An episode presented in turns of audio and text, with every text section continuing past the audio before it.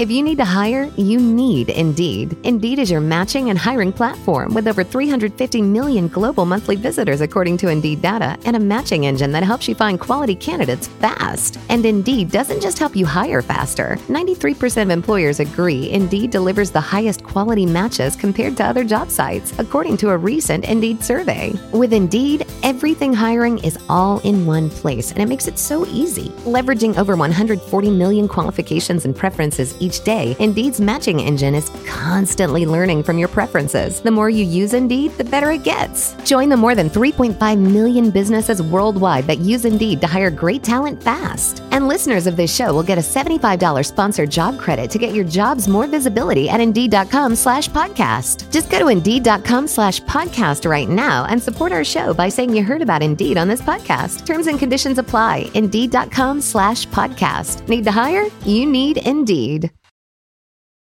Every team, every topic, everywhere. This is Believe. Mark,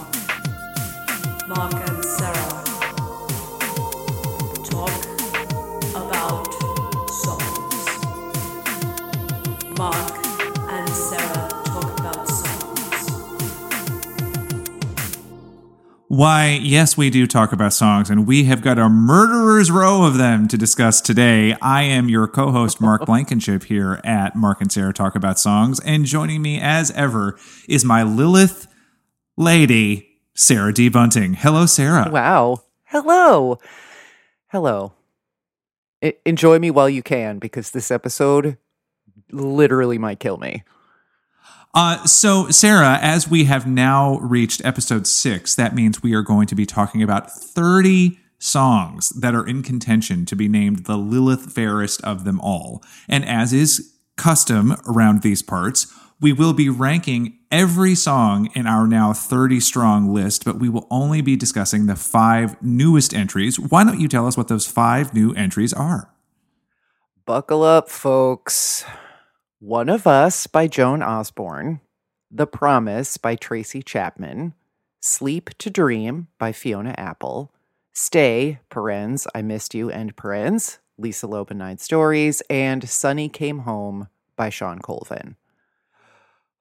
And I will say that we only I'm already exhausted. we just created this uh, listing based on putting the songs in alphabetical order by song title. We did not plan for so many of the Mount Rushmore of Lilith artists to appear in one episode, but here we are. I I mean, truly, like there's there's going to be weeping and not the figurative kind. Like this is my the promise to you, now, but there's there's a lot of road to get down before we get there. So, So, for those of you who are new to this process or would just like a refresher, here's how it goes. As we rank these songs, the song that I like the most, that I feel out of these 30 is the most Lilith, will get 30 points from me. The song that I think is the least Lilith will get one point, and every other song will get a correlating ranking and point value in the list. Sarah will also assign point values, and our listeners, hopefully including you, have also voted, and we have used listener votes to create a third ranking. So the final ranking for this episode will be an amalgam of all three points. Yes, so One of Us by Joan Osborne. Oh my god. Um this episode started causing problems immediately, like from the first um old crone singing notes of this song. One For of these days at about 12 o'clock. uh, I mean, I don't feel like this song has aged real well, but shall we listen to the clip that you selected and then discuss? Before we do, let me just say I had forgotten that she lip syncs along to that old lady singing in the music video, which I found weird and charming. But anyway, yes, let's listen to a clip. Yeah, if it weren't for the lipstick that we're not in the lines, which very 90s, but uh, yeah, one of us. Here's a clip. What would you ask if you had just one question? And yeah, yeah, God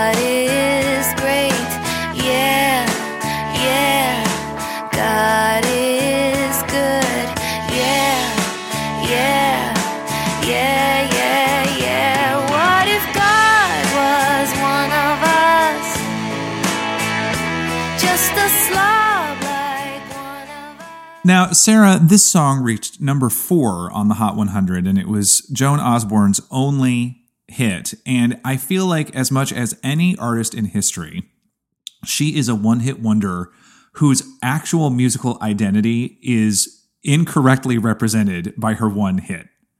Um, actually, Joan Osborne is a really fucking awesome blues rock artist who happens to have a massive success because of this novelty song about God riding the bus. And Right. the the irony though is that I feel like if it weren't for this big hit song, I certainly would never have heard any of her other music. I mean, even on this album, Relish, she's got songs like Saint Teresa, Right Hand Man, Ladder. They're so good. And then she's continued to release excellent music for decades. None of it has broken through in such a big way, but she has had an ongoing career as a touring artist. I think that in a weird way, this song that does not represent her has given her the space to make the music and build the career that does. So complicated from that point of view. Yeah, and that complication is sort of paralleled by the choice of this song on our part because this is the song. Yeah, like what the fuck else are we going to talk about? Even though we know there Yeah. are other good songs.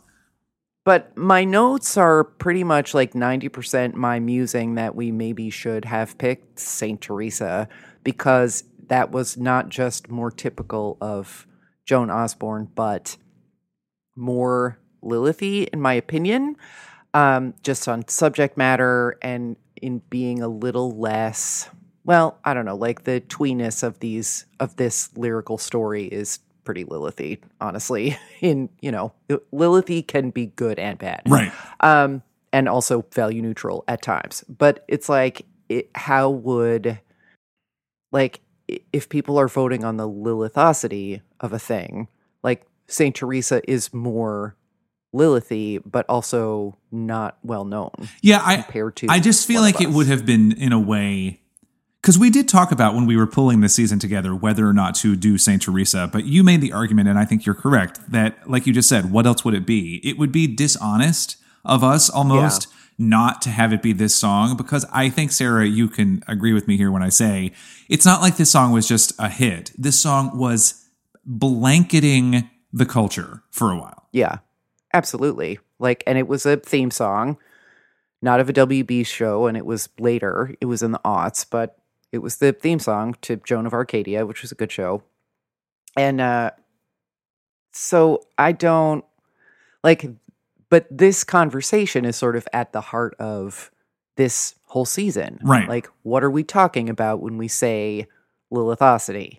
Um, how do we separate love from Lilithosity? Um, is it possible for a thing to be too much of, um, like, is there a balance of a bunch of different factors, and can something be out of whack in one way and right on in another?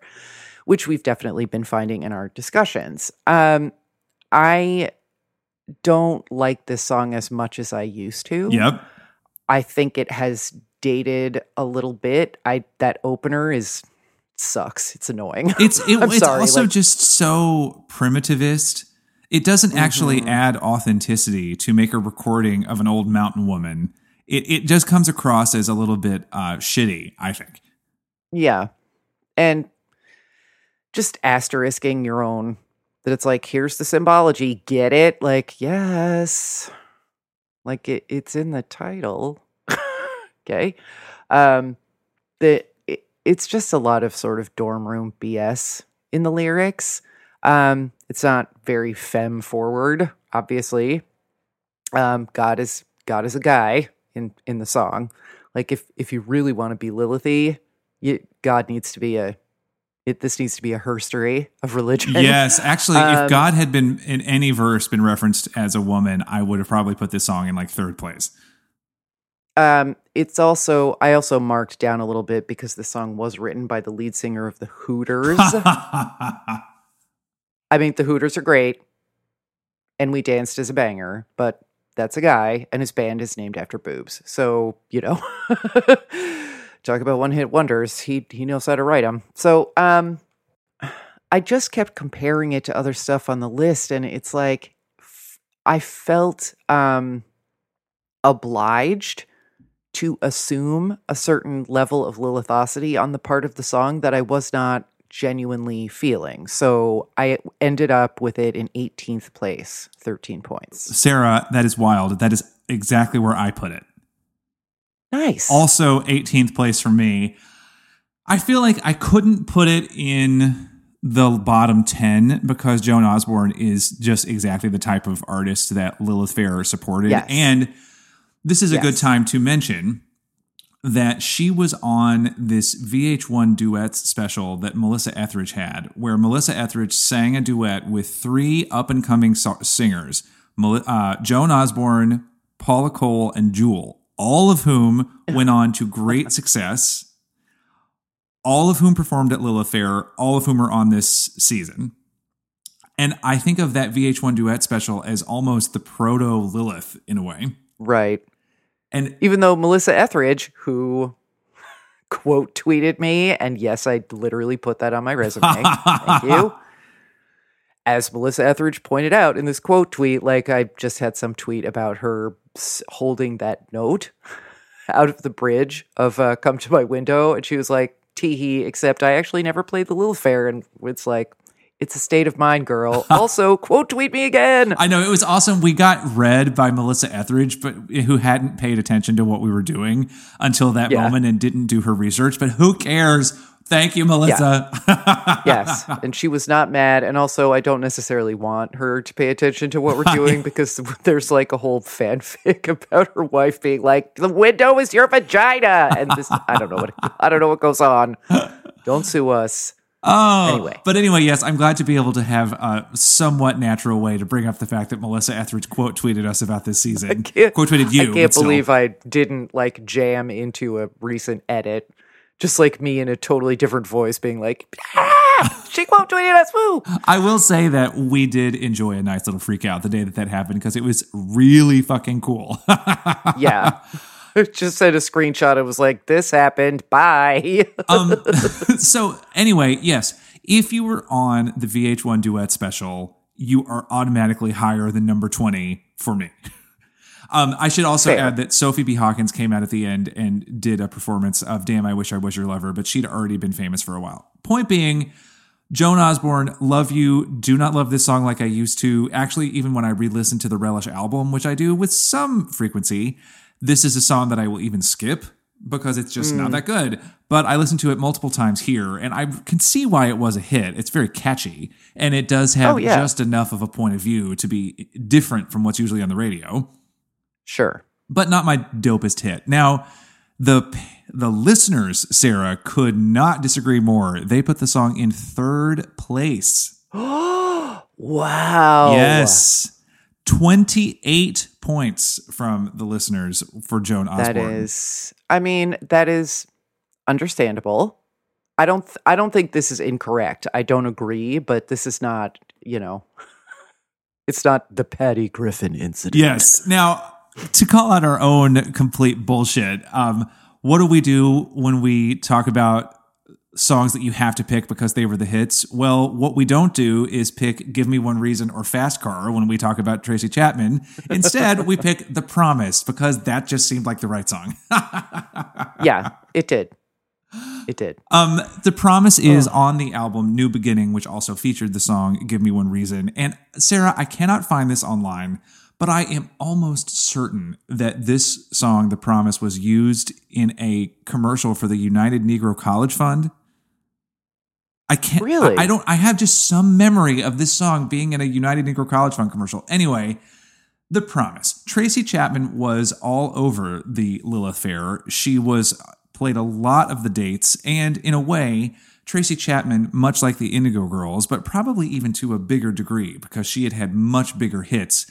She is one of the godmothers of the Lilith Fair, just in terms of the female singer songwriter ethos uh, that she was able to gestalt that she was able to create. Um, Her music, in some ways, paved the way for all of the artists that we are going to be talking about, even if they don't make folk music, because she had such an interesting and unusual rise to fame. And the whole thing about her, even to a fact, even to a degree that sometimes the media fetishized it, was that she was a folk singer who never expected to get huge doing what she did. She just wanted to make the art she believed in. And then, oops, she becomes a superstar. Now, we've talked about Tracy Chapman on this podcast before.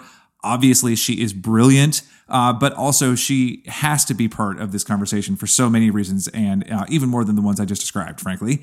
And The Promise is a long, slow, sad song. And uh, if you're not weeping into the shoulder of someone wearing a pashmina by the time it's over, I don't know what to tell you. Here's a clip from The Promise. If you think of me, if you miss me once in a while, then I'll return to you.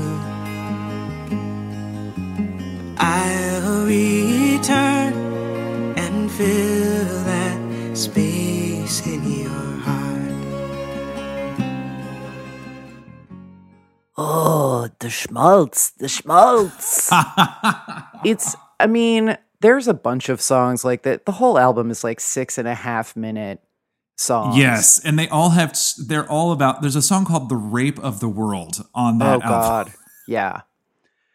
And like everything has titles in it, like ruin, crushed hearts. I, I mean, the and this song is too much from the jump. Like the the picked chords, the strings, um, a lot of very, uh, you know, broad blank images, like you know, fill a space in your heart. But then the next line when she's like remembering, and uh, this very evocative um, account of like a soulmate relationship that nevertheless is not functioning. Mm-hmm. Um, but it, there, the promise is that it will continue to function, and there is such sincere longing and mourning in this, and such a strong sense of uh, the narrator taking leave of the mortal coil,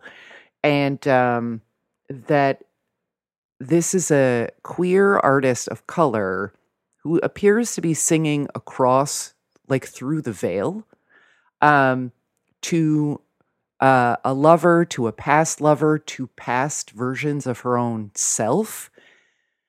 I mean, it is it is painfully earnest and and sentimental, but not saccharine, not insincere, and there is a nostalgic, um, like that that pain that is part of the word nostalgia, um, that is so recognizable um, to anyone who has ever grieved anything Mm-hmm. Uh, I find this song extremely effective, like to a fault. Um, the fact that I am this far into my comments and have not started snuffling into the mic is really surprising to me. I certainly can't get through more than a minute of the song without the tears flowing. Um, and I think that that quality of uh, like this balance of the content, the presentation, the artist's career, and the artist's sort of larger um, importance and like import to what not just the Lilith Fair meant and was trying to do, but what how women are just trying to be alive Mm-hmm. in the in the world and queer artists are and artists of color are i think is extremely lilith and i am not sure that it's going to stay where it is but uh, i think this might actually be too low but it's still number four Hey. 27 points So I uh, just feel like the very fact that Tracy Chapman has had a major mainstream career is a miracle in a way yeah yeah because her songs, like you said, they're so earnest. There's never, well, I shouldn't say there's never any humor. Actually, one of the things that made "Give Me One Reason" such a surprise is that that song is very flirty and sexy. uh, and fun. And that's just not what we had come to expect from Tracy Chapman. But for the most part, she is a consummate musician. She has incredible chops. She is willing to be, let me put it this way she can be fun, flirty, and funny, but she is willing to be the exact opposite of those things and sort of insists that we listen to her as she does that. And her songwriting structures are so interesting. Um, you know, we've talked before about how Fast Car is such an unusual song in its structure and is incredibly powerful. And in its way, The Promise is also very unusual because it's not much happens in this song. Yeah. You know, it's kind of like one mood. It's all future tense. Yeah. Yeah, and like there isn't a lot of musical dynamism in it, and yet it really works. I think. Uh, I don't mean this necessarily as an insult when I say that you could remove Sarah McLachlan's "Angel" from those ASPCA commercials and drop the promise in there, and it would be just as effective. Oh, Jesus.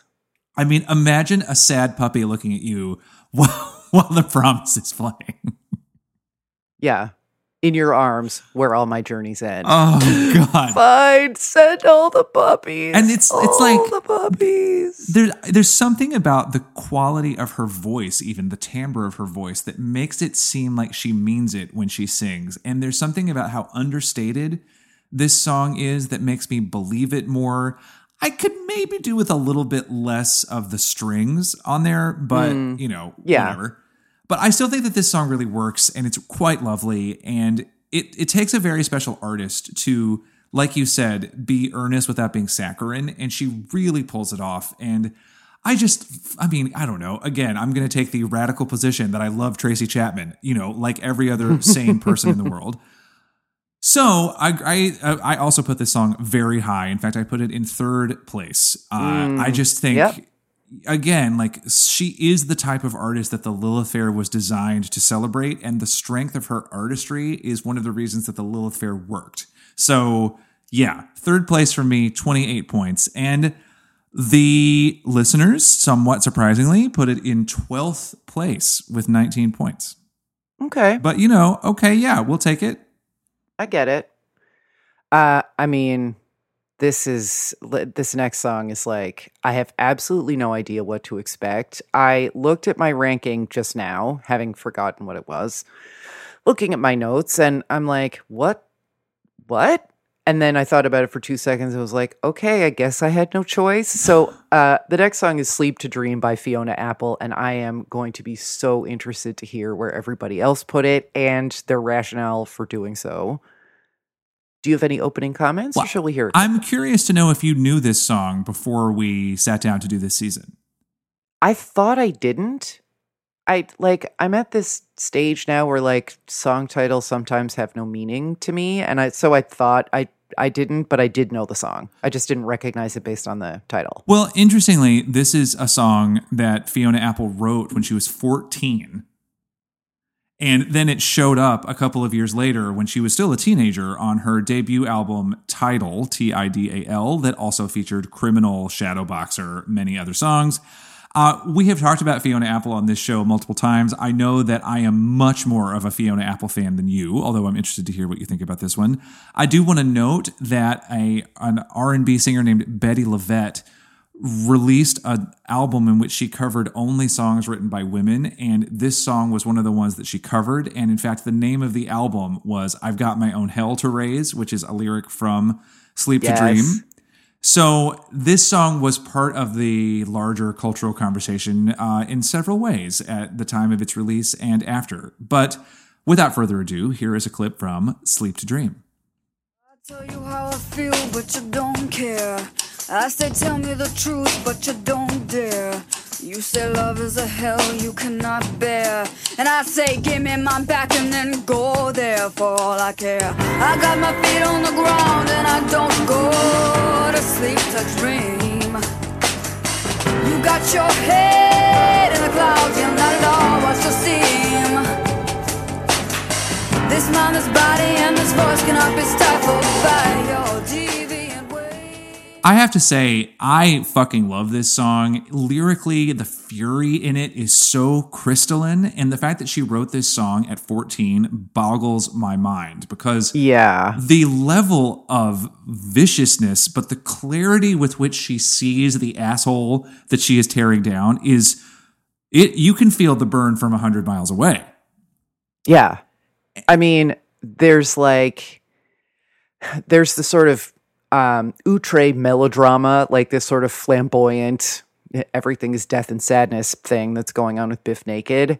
There's a place for that and I respect it, but this is like it's drama versus soap operatics Right. basically. Histrionics. With this song, which uh yes, exactly, which um I think that I'm always sort of startled every time with Fiona Apple by the pairing of this voice and the the sophistication of the lyrics um and it like there's a um it, it can take a while for it to sort of um fall into gear in my ears Mm. i don't know if that makes any sense but um like the the defiance in these lyrics um and her i think fiona apple might be a case like k.d. lang where it's like this person and this talent exists outside of the axes that we are using Mm. right now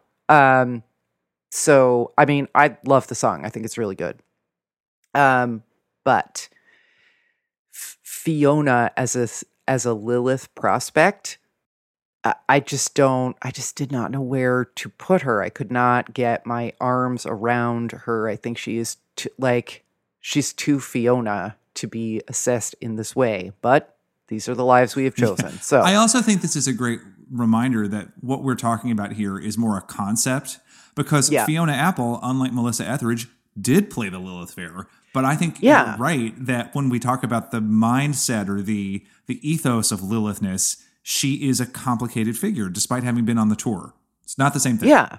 Like, I think that the theory of her and her, like that New Yorker article about her as a maker and um, the way that she thinks about her, not only her her creative output but herself as a symbol Mhm. for people um and this weird like non-genre genre shifting that she does and uh, i mean her whole deal capital uh h capital w capital d is like extremely lilith but then the output defies that like that or any other pigeonhole Yeah, I think that you're onto something. It's like Fiona Apple is too fucking. Dis- she one time when I was in uh, college, I was in a theater class where we were talking about Beckett, and the professor said, you know, with a lot of playwrights, you talk about the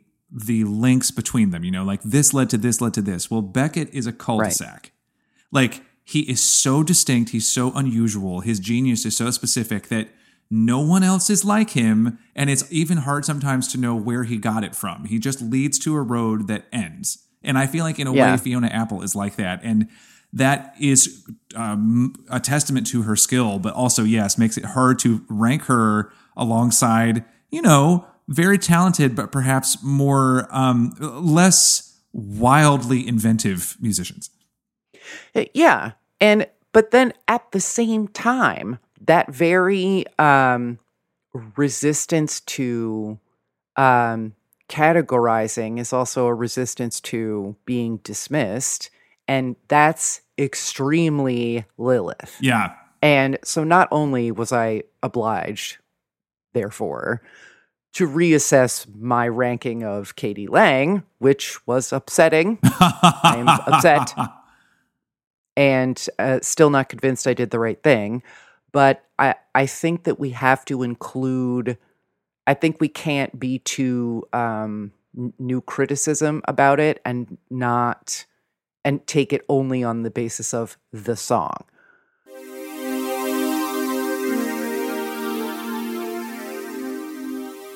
And now, a word from our sponsor, BetterHelp. Let's talk about taking care of our minds. There are a lot of ways to take care of your mind and brain learning a new language, my personal favorite, the power nap, and BetterHelp online therapy. Therapy is great. I've been using it for decades now, and it's been such a force for good in my life. It's a place to work through sticky emotions and situations, and it is the one time that I am willing to bore someone else with what I dreamed last night. BetterHelp is online therapy. You can pick your medium, whether it's video, phone, even live chat only therapy sessions, so you don't have to be on camera if you're not into that. It's also more affordable than in person therapy, and you can be matched with a therapist in under 48 hours. If you're ready to try BetterHelp, I hope you're also ready to save money. Our listeners get 10% off their first month at betterhelp.com slash Mark and Sarah. That's betterhelp, H-E-L-P dot com slash M-A-R-K and S-A-R-A-H. Thanks, BetterHelp.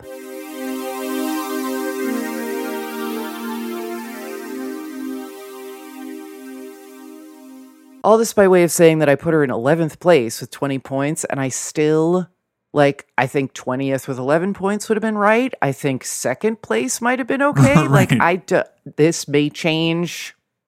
This may change during this episode if I don't die, which I'm going to.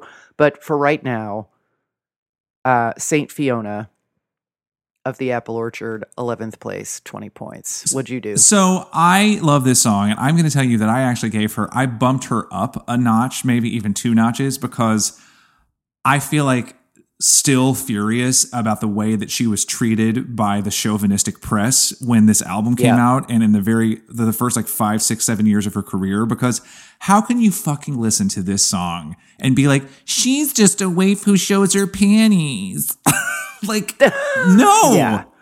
and it's just like, yes, she looks, a- she had like a sexy video for the song Criminal where she was a waif who showed her panties, but that was like for a reason, you dumb fucks.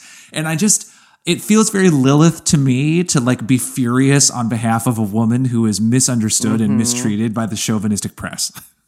And then this video this video seems to me to be like from that same um that same creative idea but like s- satirizing it. yes, because she keeps it's like- literally glitching out in the middle of it. She's like, Yeah. this image is so unstable that it can't even last the three and a half minutes of the song. And like here's, you know, another sulky, junky, dirty hotel room visual, but the lyrics are th- like throwing you out of that. So I, I mean, yeah, it's Well, I mean, how Lilith to be just frustrated on her behalf. Yeah. Oh, Yes, I still totally get. right I, I actually that. still have fury, but anyway, okay. So I put this song in seventh place, Mm. And the listeners put it in ninth. So we're all essentially aligned. Okay. About the journey of uh, sleep to dream on this particular show. Okay. Now we're back to Lisa Loeb. We have talked about this song before in an episode where we ranked songs called Stay. You might remember that song with um oh, what's her name? All you gotta do is stay a minute, just take Alessia Cara. That was the Yes. that was anyway, I remember you liked that. I did. you remember when you liked that one song by that girl who had the hair and she had the voice on her? Oh, that and was. Zed with two D's. Zed. Lord, yes, Zed with two. I have never understood him. Anyway, uh, but Sarah, I feel like that we had to talk about Lisa Loeb, who was on the Lilith Fair. well, Actually, saw her at the Lilith Fair, for heaven's sake. And as with Joan Osborne, I don't know what other song we would have. I mean, we like she had two other hits that reached the top twenty. But come on, if you're going to talk about Lisa Loeb, this is the one. Yeah. No, you have to. Um, and then if you're me, you have to watch the video with mounting just annoyance because the song is annoying, but my ranking ergo is going to be pretty bonkers. Let's just hear the clip and get it over with, shall we? okay. You say Shut up. I only hear what I want to.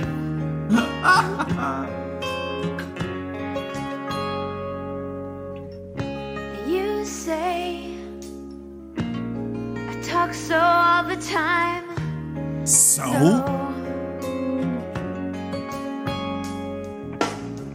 And I thought what I felt was simple. And I thought that I don't belong. And now that I Okay, look. Here's the thing. I don't like this song and I think it's annoying, but I have to respect the cleverness of the construction. Um her like tiresome spectacles shabby chic video set and the black tights and the block heel meh, meh, meh, slap like she's just annoying to me. But I think that that annoyance, first of all, is part of the song. And this like free versy, um, like coffee house, um, both narrator and object sound like manipulative whiners. Of course, she misses him even though he sucks. But like, there is actually a lot going on with this song that if you are able to subtract the uh, the um like omnipresence of the song at a certain point if you're able to subtract a certain um Anthropologie catalog factory seconds tweeness to her personal presentation um and you know that's difficult but there is a um there is a not winking but there is a like clever there's a cleverness to the construction of the song and to the implication of both singer and song object that I have to respect. I also think that this sort of um not not twee exactly, but just, you know, this like shabby chic lady singer songwriter um uh, like emotional uh messiness and neediness and um I I don't know how to put it, but I think that in its being annoying, it is also Lilithy. like that this is perhaps exactly what people who dismissed the fest were trying to avoid by being like not you know for all the golden fort knox would i go to that because lisa loeb like i think that still counts as lilithosity and i think the fact that i um have perhaps underestimated the song historically because i don't like it is exactly what Lilith was supposed to provide a you know provide a wall around the artists Mm. from um was my shitty unproductive attitude i guess so all this by way of saying that it's sort of interesting that there are a number of the songs in the top 10 that I'm like, I'd never want to hear that again, but it's lilty as fuck. this is one of them. Third place. Whoa. 28 points. Whoa, shit. Okay, well, You are welcome, Lisa Loeb. It's the last nice fucking thing I'm ever doing for you. Do not stay. I will step on those glasses. and then give them to Wednesday Addams, and what she does with them, you don't want to know. Now, I, as you may recall from when we talked about this song before, am all in the tank for this song. I love it. It is a karaoke staple for me because it is really fun to really tap into the rage in this oh, song. Oh, sure. I will listen to you sing it. She's out. Okay, great, great. I'll take up She got to stand outside. I'll take on the mantle of this song from here on out. Um, but I really love this song, and I actually really like the album that it's on. Well, originally it was, of course, on the Reality Bites soundtrack, and when it reached number one, which is one of the few songs, I think maybe even the only song on this entire season that reached number one, uh, she did not have a record deal, and it was her neighbor and friend Ethan Hawke who got her onto the soundtrack. He directed the video with the irritating cat that shows up several times. Um, uh, but then she released this album that was full of really weird um, college rock songs that I quite liked. But listen, do I completely understand your antipathy? Yes, I do. Uh, and the fact that this song is probably exactly what people who hated Lilith without going were thinking of is you're right. Part of the reason it is a very Lilith song But mm-hmm. for me, now this is my own like crawling up my own butt rationale, but I could not rank this song higher than 10th, which is where I ranked it, because to me, a true top five Lilith song cannot be whining about a boy. Fair. That's just like some Mark Blankenship internalized. Those are some internal things I've created, some criteria. But if it's whining about a boy's whining, yeah, well, see, that's the thing. So I think, I, yeah, and the lyrics to the we're song, through the looking glass. these, but the lyrics are very sophisticated, and she really is like so thoughtful about all of the ways that he's an asshole, and she's. I probably was being unfair when I did this, but you know, these songs have to go somewhere, and I eventually had to go to Yeah. bed. I eventually had to go to bed. I get, I get it. Um, I get it. but the yeah, the song is great, and the, the lyrics are fun and smart and clever, and she's a really good artist. And anyway, tenth place from me, twenty one points. If you are not familiar with any of her other songs, do give a listen to her song "Do You Sleep," which reached the top twenty, but not the top ten on the Hot 100 I think I, d- I think I know that song, and I found it less um, less repellent. Yeah, it's just a really interesting, good song. Do you sleep? Question mark included. Now, the listeners were more aligned with you, Sarah. They put this song in fourth place and gave it 27 points. Whew. Okay, we're almost there, and I'm still alive. We did it almost. Okay, Almost. last up is a song that reached number seven on the Hot 100 in the summer of 97, meaning it peaked when the Lilith Fair was happening, which I think is important to note. It is by Shawn Colvin, who until this point uh, had been a very well respected but somewhat underground folk musician. She was the kind of artist who was perpetually singing backup vocals on everybody else's albums. She sings Right. background vocals on the Indigo Girls albums. She sings background on a song by Suzanne Vega. Suzanne Vega sings background vocals on a song that Shawn Colvin recorded called uh, Diamond in the Rough. Like they're just every, she was just part of that community of female folky singer songwriters who were always helping each other, which is probably The one of the reasons. artist. Yeah. What, say, say what? Sorry. Uh, the artist's artist. Yes, exactly. Yeah. And it's probably one of the reasons that she said yes to being on the Lilith Fairs because she was like, well, all my friends are going to be there.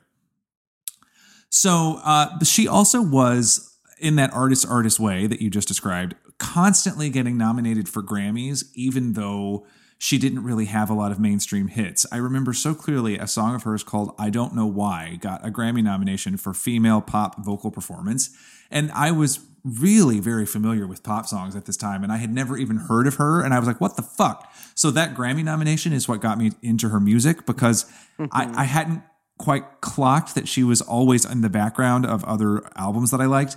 And so when Sunny Came Home came out and was an actual breakthrough hit for her, I remember thinking, oh, they're going to give her a major Grammy for this because they've been wanting to give her a Grammy in a major category for years. This is the song that will give them the reason to do it. And I was right. This song earned the Grammys for both record and song of the year. Uh, so no small thing. And famously, when she was accepting one of those awards, Ol' Dirty Bastard bum rushed the mic and started talking about Wu Tang being for the children. Um, all of that said, uh, there is a lot of interesting context around how I think Shawn Colvin is in some ways the poster child for the Lilith Fair because of all these things. Like she rode up to that one moment of success while while this festival was happening. She came out of the community of women artists um, who were the backbone of this initial wave of Lilith Fair performances.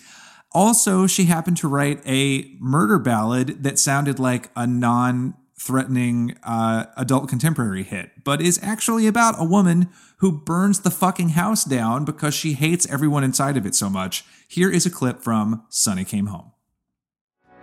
Came home with a list of names. She didn't believe in transcendence. And it's time for a few small repairs, she said.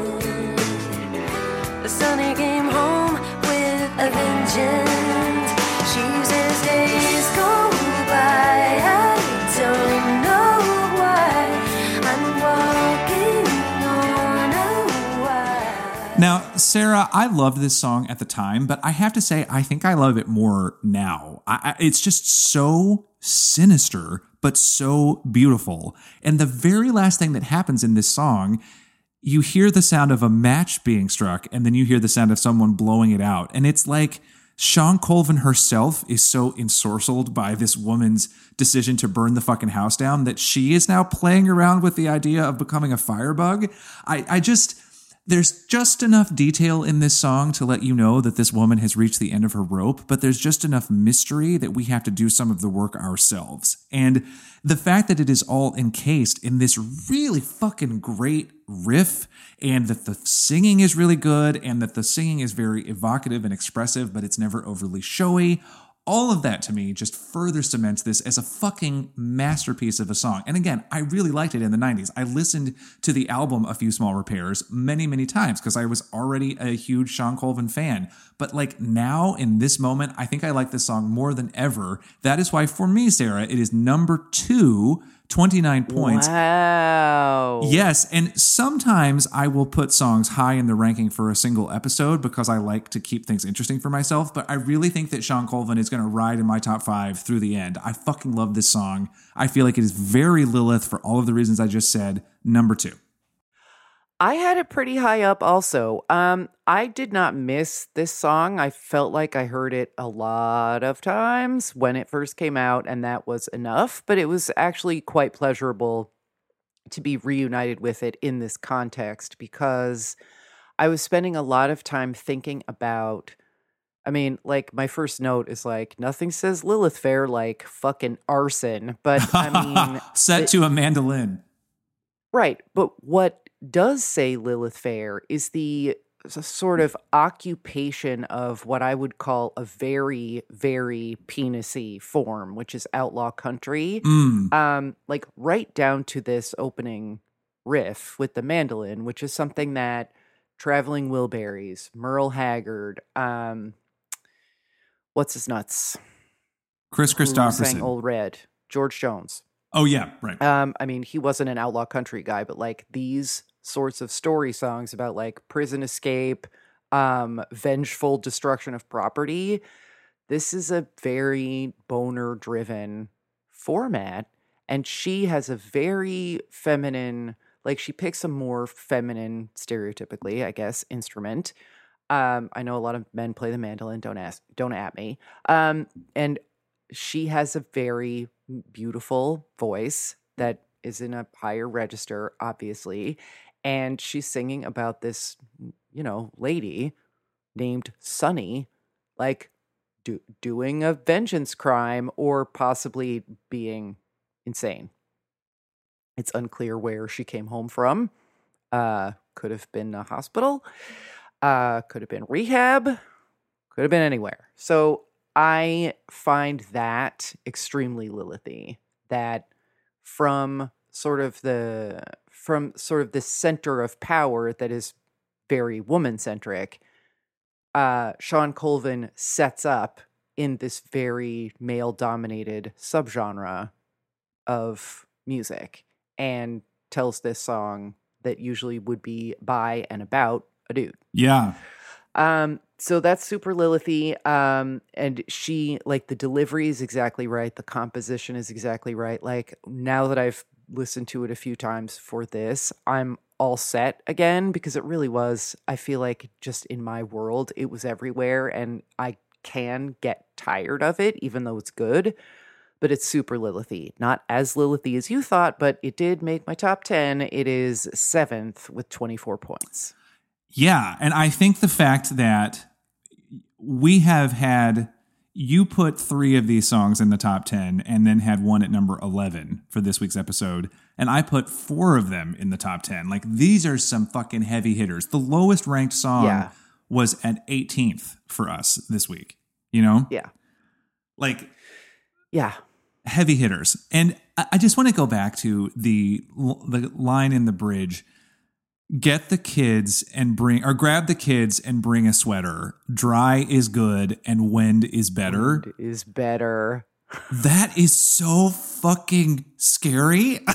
yeah, and like she's just created a mnemonic for successfully arsoning.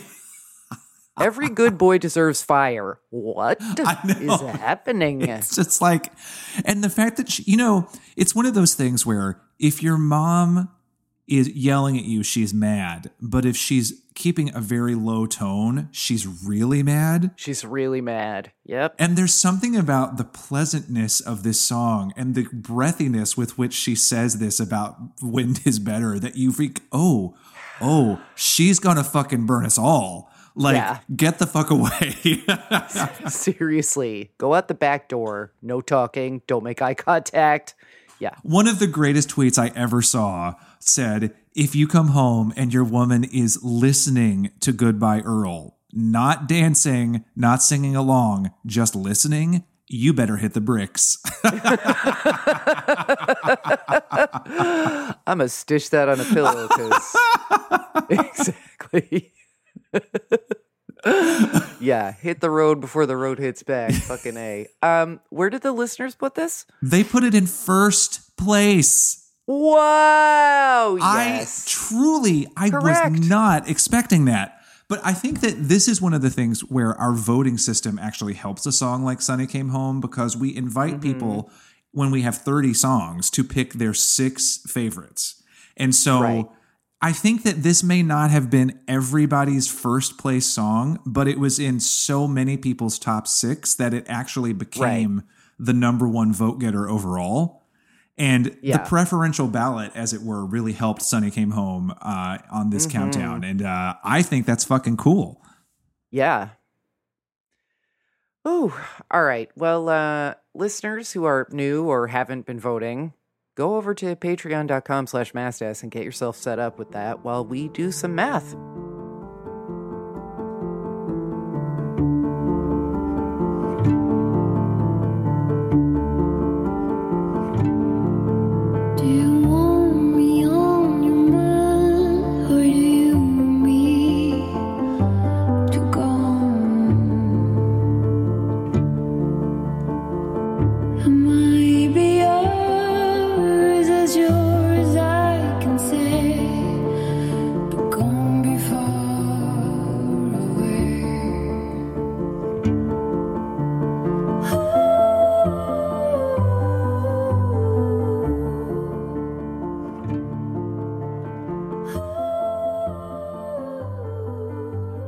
Right, everyone, we're back. Now, because this week's songs all did so fucking well, we're just going to read out the ranking of the entire top 15 because all five of our new songs made it into the top 15. So good on ya, ladies.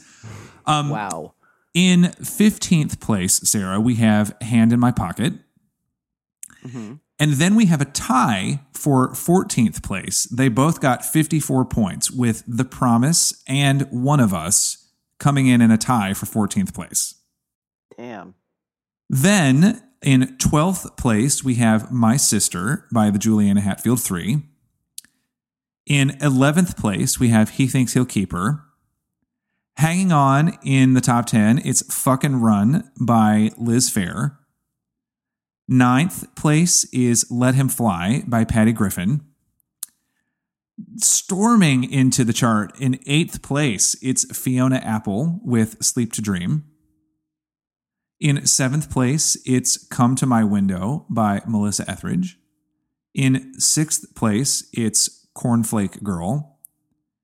In fifth place, thanks to uh, Sarah's largesse, it is Stay, I Missed You by Lisa Loeb and Nine Stories. In fourth place, it is As Cool as I Am. That's, let me do this. In fifth place with 76 points, it's Stay, I Missed You. In fourth place with 77 points, it's As Cool as I Am. In third place with 78 points, it's Galileo. Wow. So, no, one Wow. point difference there. Then in second place, we jump up to 82 points for I Will Remember You, which means with 83 points, a one point lead, Sunny Came Home is our number one song this week. Wow. I am Just- gobsmacked. That is, I mean, I'm not surprised that it did well. I'm not surprised that it came in in the top five, but that it unseated McGlocks. Yeah. Like I just wasn't I, I mean, I love this song as we just discussed, but I'm just so happily surprised that it had the power to go first place, like top of the podium. Shawn Colvin anthem Yeah. plays when she accepts her medal. And uh, yeah, I mean, I'm not sure that it's going to be possible to unseat her. Although, I mean, next week compared to this week will be a, a little more soothing. I think it will be a little easier to rank those. But man, the last episode and the full ranking, it's going to be a street fight. So, uh, like we've said before, we need your help. Patreon.com slash Mastas. And also reach out to us on Twitter at Talk Songs. We'd love to hear from you. And you know, if you're gonna burn the house down, just take notes from Shawn Colvin.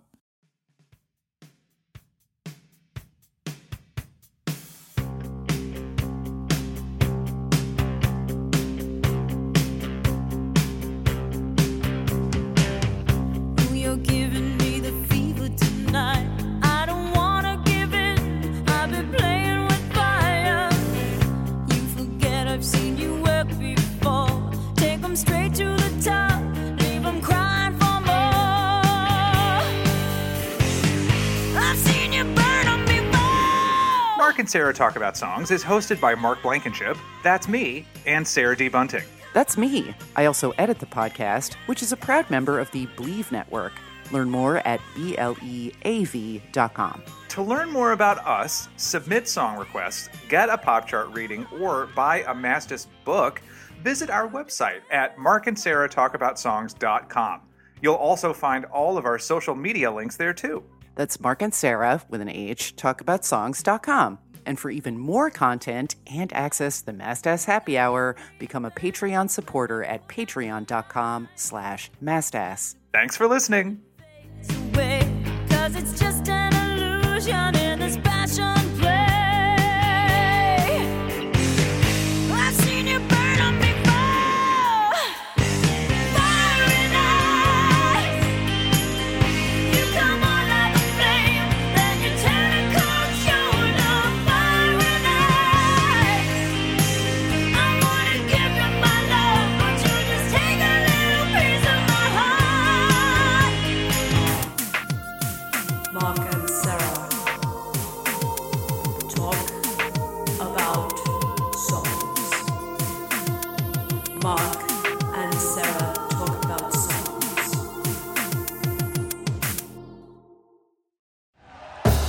Thank you for listening to Believe. You can show support to your host by subscribing to the show and giving us a five star rating on your preferred platform. Check us out at BLEAV.com and search for B L E A V on YouTube.